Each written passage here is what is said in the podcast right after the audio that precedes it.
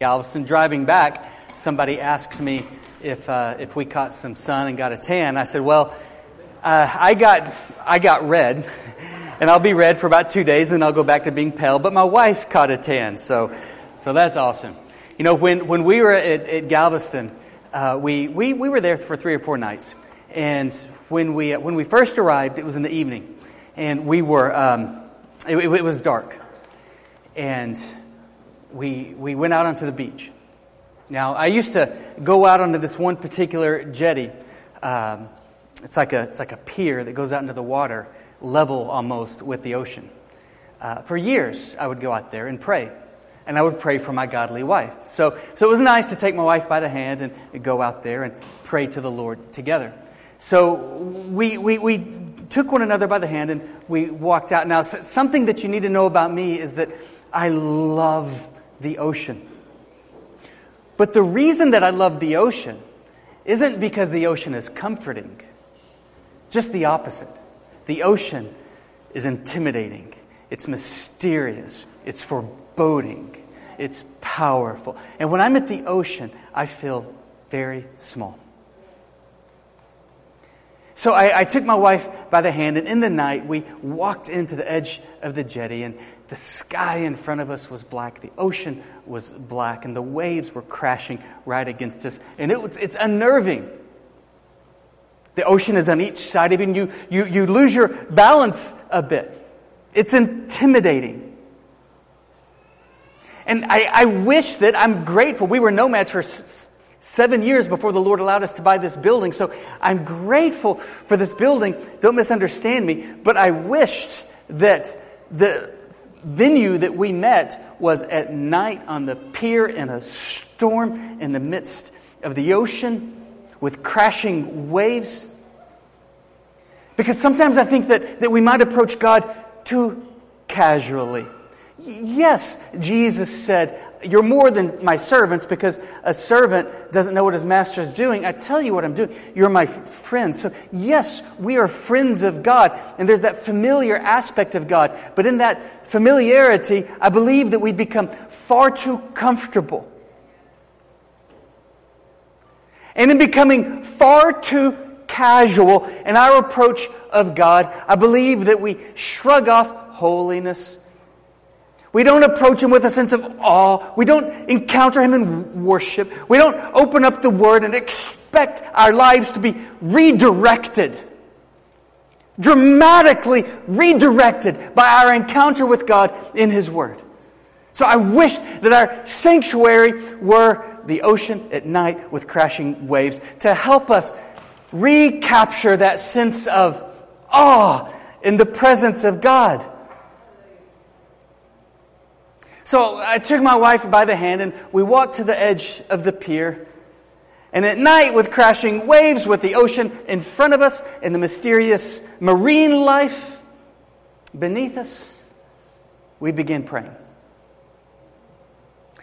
And we prayed the names of God that we've reviewed so far. Holding hands, we prayed, God, you are our Elohim. Create in our lives. Recreate in our lives. Show yourself glorious. Oh God, you are El Shaddai. You are the God who provides in a manner that there's more than enough. Multiply fruitfulness in our life. Multiply fruitfulness in our church so that it is overflowing in every capacity.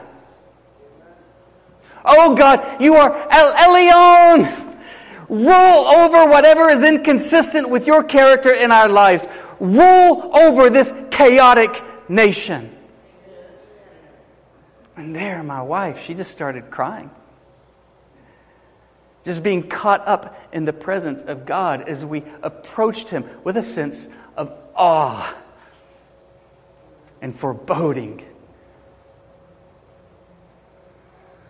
This is how Moses felt in Exodus chapter 3 when God introduced him to the next name that we're going to be looking at. So if you have your Bible, and I hope you do, open it with me to Exodus chapter 3.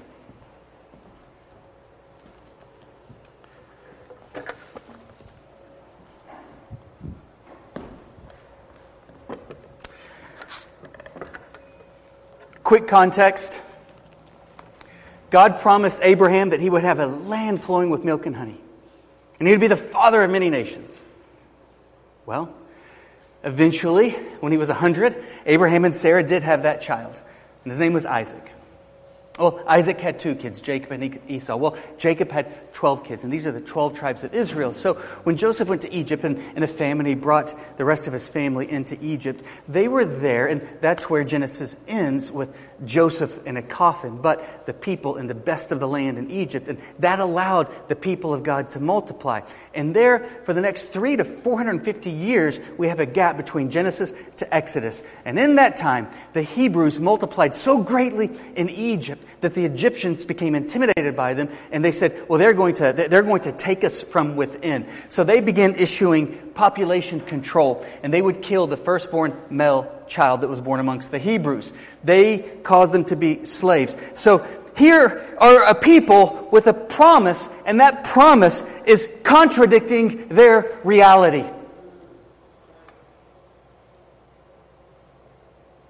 And it was discouraging and it was confusing and it was frustrating. Let me ask you, have you ever been in a scenario that was confusing and it was discouraging and it was frustrating?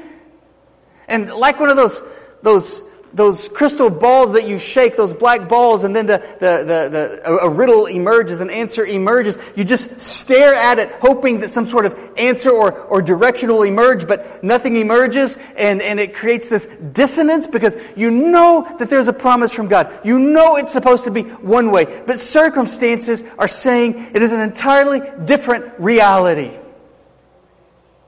And the question here is, where is God? Where is God when you know it should be one way and it's entirely a different way? Well, for 300 to 450 years, this is the people of Israel. This is the Hebrews in Egypt. They were slaves. They were in bondage. They had no land. They were, their, their firstborn male children were being executed.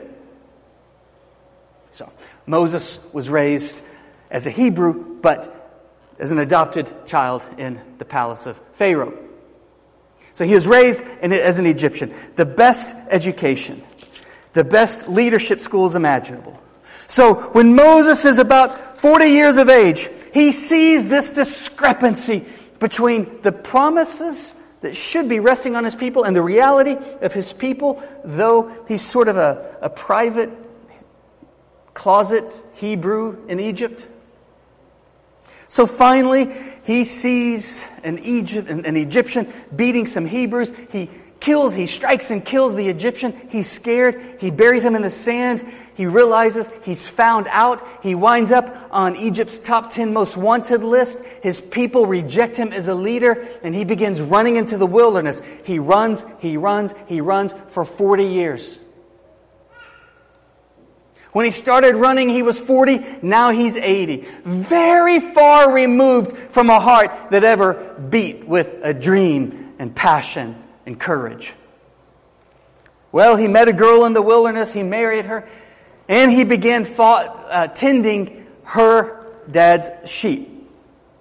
Our text picks up in chapter 3, verse 1. Moses was keeping the flock of his father-in-law Jethro, Jethro, the priest of Midian, and he led his flock to the west side of the wilderness and came to Horeb, the mountain of God, or Mount Sinai. It's interchangeable. Horeb is a mountainous region like the Rio Grande National Forest, and Mount Sinai is a mountain peak in that region. And the angel of the Lord appeared to him in a flame of fire out of the midst of the bush. And behold, the bush was burning. It was not consumed. You see what's happening? A bush is burning, but it's green. It's not being consumed. And Moses says, I will turn aside and see this great sight, why it is not burned.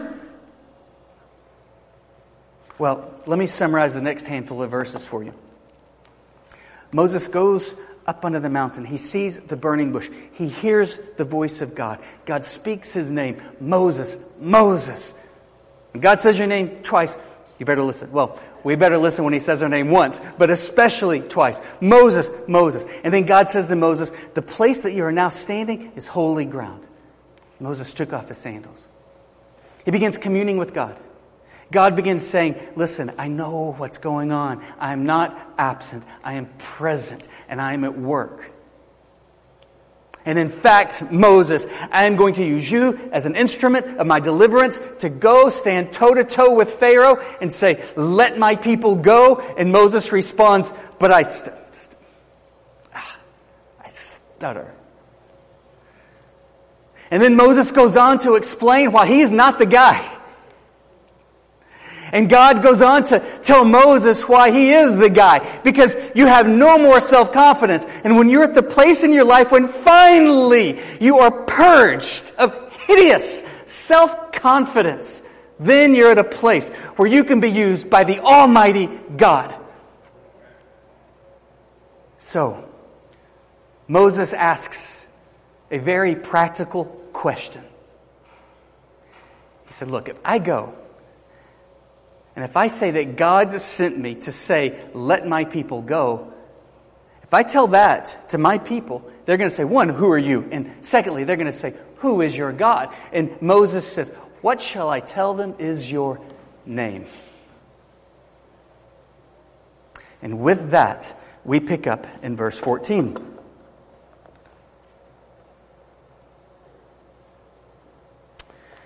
God said to Moses, and here, God speaks his personal name. Here, God speaks his favorite name. And as we know through this series, if I tell you my name, you know what to call me. But when God tells you his name, you not only know what to call him, but you know who he is. You know something more about the, the eternal depth of his character. And you know what he wants to do in your life, with you, for you, and through you. There's hundreds of names that refer to God. God is one with hundreds of names. And here we have God's personal name. Here we have God's very favorite name. And it's an amazing name. And God said to Moses, You want to know my name? God says, I am who I am. You may be saying, What kind of name is that? We'll see. And he said, Say this to the people of Israel I am has sent me to you. This is the personal name of God. I am. Really fascinating thing about this particular name is that this particular name, when it was originally spoken by God to Moses, consisted of only four letters, and each of these letters were consonants. It's called the tetragrammaton. The tetragrammaton. It's a, it's a word with four letters, and they're all consonants. In this particular tetragrammaton, this name of God is Y, H, W, H, as it's transliterated in the English. And it was unspeakable by the Hebrews. They so revered God, they had such a sense of awe of God as, as, as my wife and I caught a glimpse of when we walked out to the pier and we prayed God's names, that they wouldn't even utter this particular name, this tetragrammaton, YHWH. So what they would do was they would take the vowels for another name from God, Adonai, and insert that in the midst of these consonants, and it's rendered the Hebrew Yahweh transliterated into the Greek, eventually to the English. It's where we get Jehovah. Is it Jehovah? Well, Jehovah is the English from the Greek referring to Yahweh, which is, our, is a word that had the vowels of Adonai inserted into these four consonants. We don't really know in the Hebrew what this tetragrammaton sounded like. Because Scribes inserted the vowels. We say Yahweh or Jehovah. Either is appropriate. But we don't really know what it initially sounded like. All we know is that they revered it with such a sense of awe, they wouldn't even speak it, which is why they inserted vowels from another name. What's cool about this name, though, is that, is that many scholars believe that the pronunciation of this name sounds more like wind. So it would be Yo. And I think that's a cool name. What is your name? And then the voice that sounds like the th- sound of thousands of rushing waters, a crashing ocean that is powerful and yet gentle says, You want to know my name? My name is Yahweh. And what does Yahweh mean? This is amazing. Means I am who I am. In other words, I am, first of all, that we derive from this I am who I am. I am the eternal God. I am the eternal God. In other words, I have always been, I always am, and always will be. God simply is. God is saying, I am present tense. I'm not past tense because uh, you go to the past and I am. I am present tense with you. And if you go to the future, I am. I am. He is. He is the eternal God, which is what the angels were trying to communicate when they worshiped Jesus, who was and is and is to come. He is Yahweh. He is eternal. He is present. We read in Psalm 83, verse 18 that they may know that you alone, whose name is the Lord, and if we hold this verse up for a moment, how do you know in our rendering of Scripture whether or not we're referring to Adonai or whether or not we're referring to Yahweh. When we're referring to Yahweh, it's capital L, capital O, capital R, capital D. When we're referring to Adonai, it's capital L. Everything else is lowercase. It all points to God, but it reveals a different dimension of His character and aspect of His character. That they may know that you alone, whose name is Yahweh, are the most high over all the earth. He is most high. He's over all the earth. He is existing outside of this earth. He is the cause that caused it all. We read in Isaiah chapter 26, verse 4.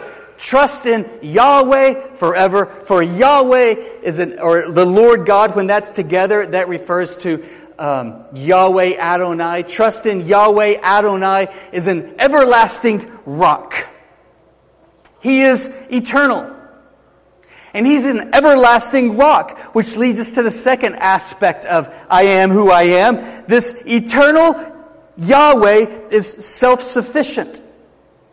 He's an everlasting rock. I was trying on, I was putting on some clothes the other day at home, and I told my wife, I just kept putting on one shirt after the next, and I was like, all my, all my, all my clothes are shrinking.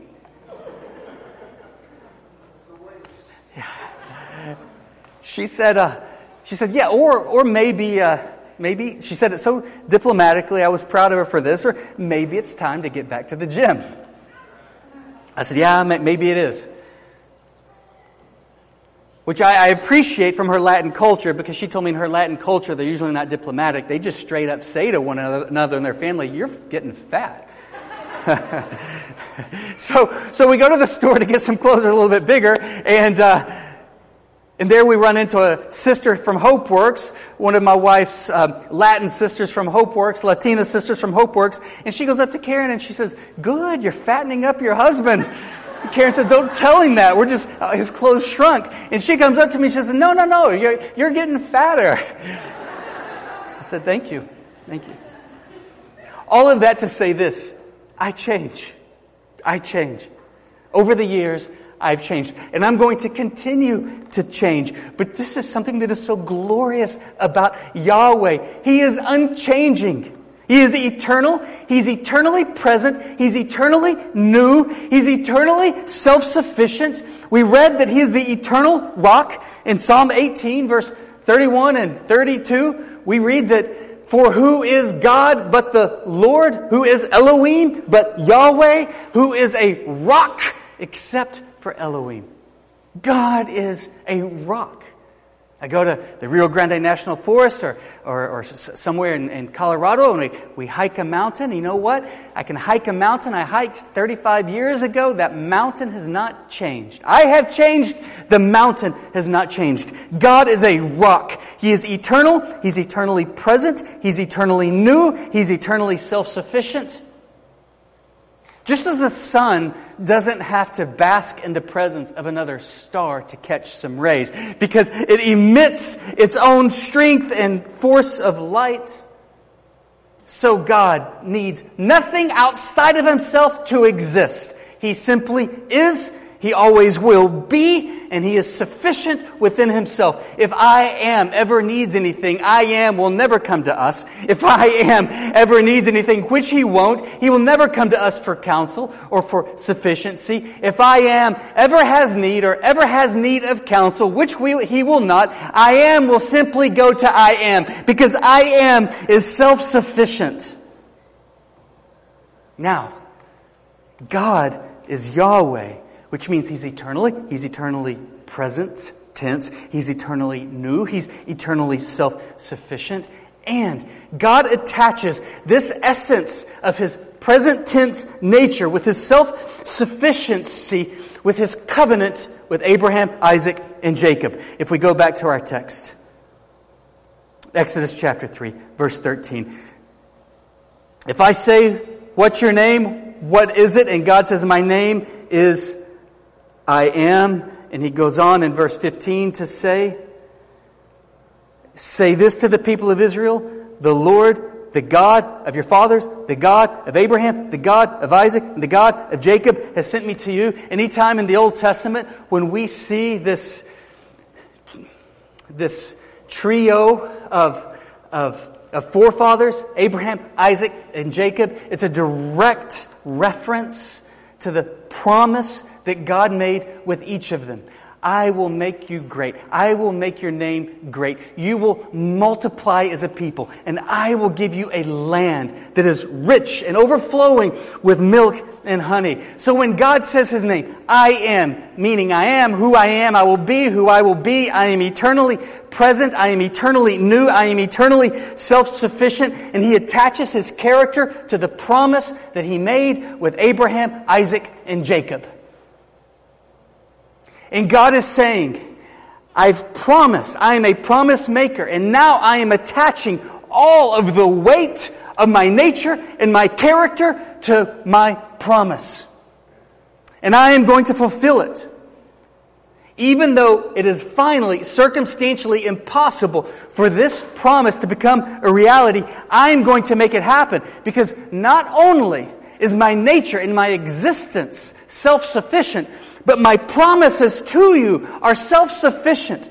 In other words, my promises to you don't need cooperation from circumstances. My promises to you don't need cooperation from the government. They don't need cooperation from doctors. They don't need cooperation from the economy. They don't need cooperation from the job market. They don't need cooperation from what you can see or hear. Because my nature is self-sufficient and my character is directly tied to my nature and my promises are directly tied to my character. I am the promise maker and I am the promise keeper. And I'm going to keep the promises because I am. Not because you have a reason to hope in your circumstances. I'm going to keep my promises to you because I am, in spite of your circumstances because he is the God of Abraham, Isaac, and Jacob. This is my name forever, God says, and thus I am to be remembered throughout all generations. See, hope is not being in a dark room and saying, Oh, is there hope? Is there hope? Is there hope? And finally, a circumstantial ray of light breaks into the room. And you look at that ray of light and you say, Ah, See, there's hope. That's not hope. Because the Bible says hope seen is not hope at all. Hope is being in a dark room, no circumstantial ray of light shining through whatsoever, and yet hoping anyway, not because some circumstance justifies your hope, but because God promised. That is hope. For who hopes for what he already has for hope seen is not hope. But when we hope against the unseen, simply because God promised, then Yahweh says, Now I will work gloriously on your behalf. Over 7,000 times in the Old Testament, God is referred to as Yahweh. It's his personal name, or Jehovah. And then God the Son in the New Testament personifies this name. this is cool. In John chapter 8, we'll pick up in verse 50. Jesus, he's ministering, he's preaching, he's casting out demons, he's raising the dead, and and then the Pharisees come like a pack of wolves and they pick a, they, they pick a fight with him. They start debating him. They're trying to find some fallacy in his thought process, some pride in him, some error in his theology. And Jesus said, Look, I don't seek my own glory. There's one who seeks it, and he is the judge. And on to verse 51. Truly, truly, I say to you, if anyone keeps my word, he will never see death. And in verse 52, the Jews say to Jesus, Now we know that you have a demon. Abraham died. Now, Abraham lived about a thousand years before Jesus. Abraham died, as did the prophets, and yet you say, if anyone keeps my word, he will never see death. And then in verse 53, the Pharisees say to Jesus, Are you greater than our father Abraham, who died? And the prophets who died? Notice the exclamation mark, their indignation, their disdain. Who do you make yourself out to be? Verse 54, Jesus answered, If I glorified myself, my glory is nothing. It is my Father who glorifies me of whom you say he is our God. And in verse 55, but you have not known him. I know him.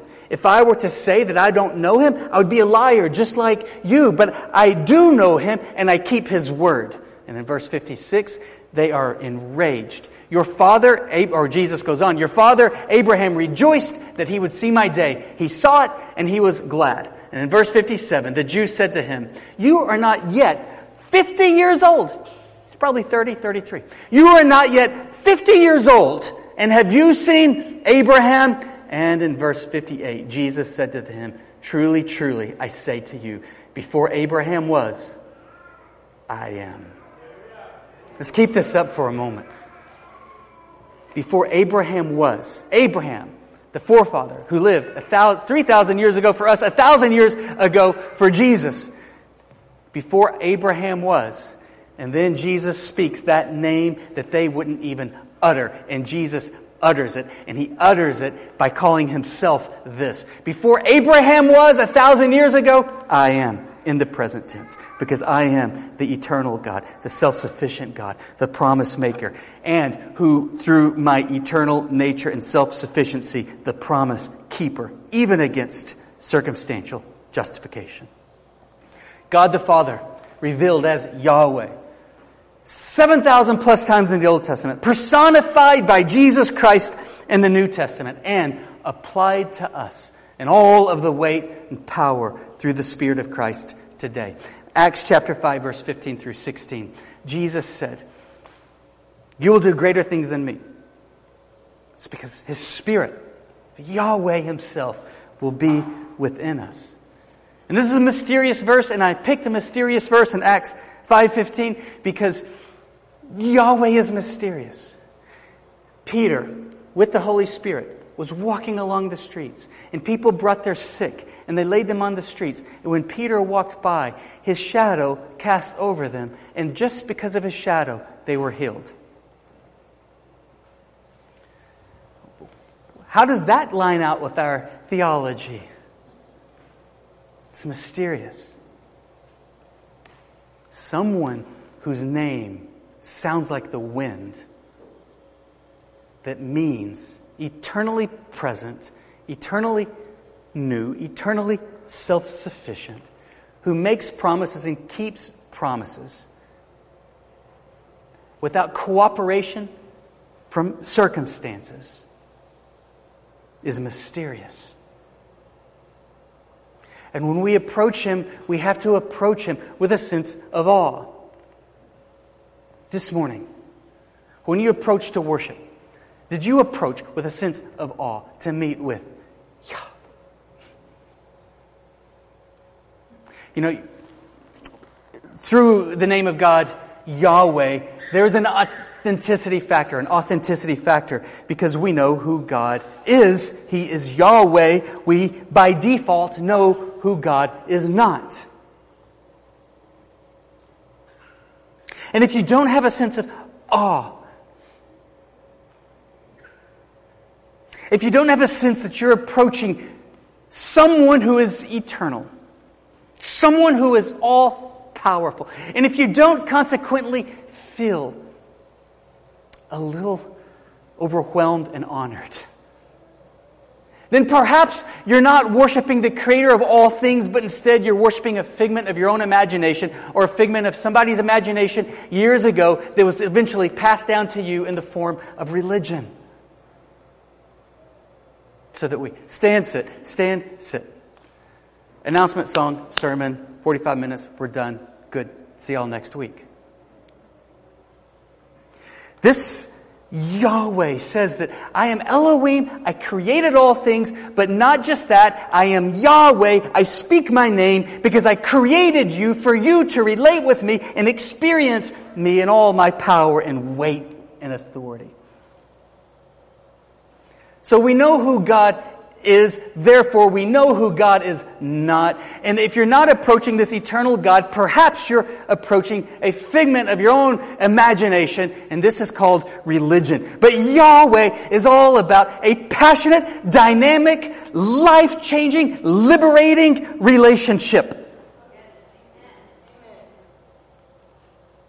And through the name Yahweh, there's the authenticity factor so that we can recognize who God is not. And then there's a promise associated with this eternal, present, always new, self-sufficient God. And this promise is that His promises will become a reality, not with the help or cooperation from our, from our circumstances, but specifically in spite of them, so that He receives so much glory in our lives, and we are caught up in an experience with Yahweh. So let's go back to our text, Exodus chapter 3. We'll start in verse 7. And we see that the promise associated with Yahweh is that He sees you. He sees you. This eternal, present, self sufficient, glorious, always new promise maker sees you. This week, He saw you.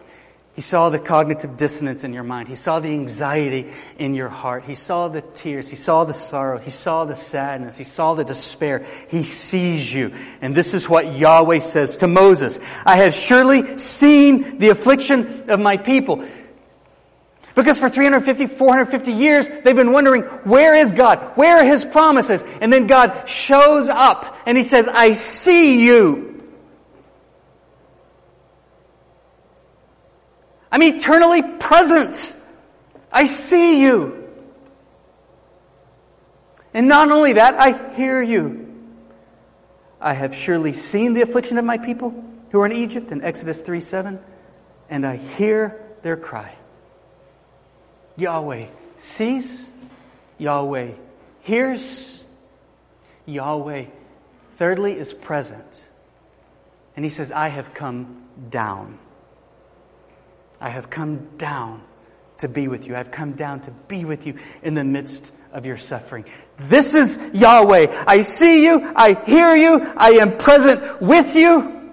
And then we go on in verse 8. I have come down to deliver them out of the hand of the Egyptians. Yahweh sees, hears, He's present, and He has a plan. He's at work all around us for His glory, our heart's deepest delight, and the hope of the world.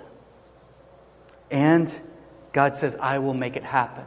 I will keep my promises. That's the fifth aspect of Yahweh. He will be glorious by keeping his promises. He will be glorious by keeping his promises because he will keep his promises in a way that contradicts our circumstances and overrides our circumstances so that we cannot help but worship him and be in awe of him. Would you stand with me, please? Yahweh is glorious. Is your God too small? Or is your God glorious and awesome? In response, I just want to invite you to cast your cares on Yahweh, the one who sees, the one who hears, the one who is present, the one who is at work, and the one who makes it happen. Cast your cares on Yahweh because Yahweh cares so much for you. And surrender your life so that your life is the channel bank through which the river of Yahweh can flow into this world as Peter's shadow healed. Like, how does that line up with structure and theology? It's mysterious. But again, how can somebody with the name be anything but glorious and mysterious? So surrender your life and say, Yahweh, let me be the riverbanks through which your power and love can flow into this world. Let me be the window through which your light and love can flow into this world. Let me be the, the source through which your power and authority emit into this world. And this can only happen through surrender. So let's just respond. Let's worship Yahweh because Yahweh deserves to be worshiped. But don't worship Yahweh casually. Don't worship Yahweh indifferently. Don't worship Him insincerely. Don't worship Him half heartedly. He's Yahweh. He's eternal and He's glorious. Give Him glory. And when you worship Yahweh as Yahweh deserves to be worshiped, you will experience Yahweh and it'll change your life.